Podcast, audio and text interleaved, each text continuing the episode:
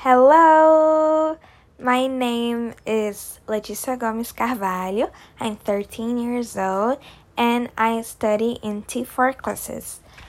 So, today I'm here to talk about what course do I want to take in the future.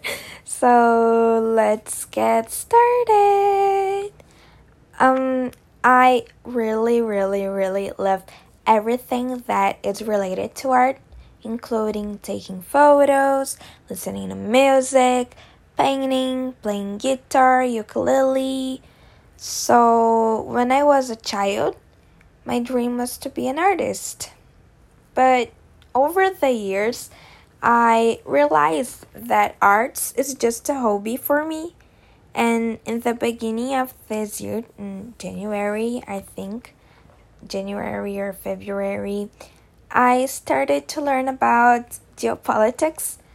And in March of the beginning of March, I realized that I want to take the international relations course.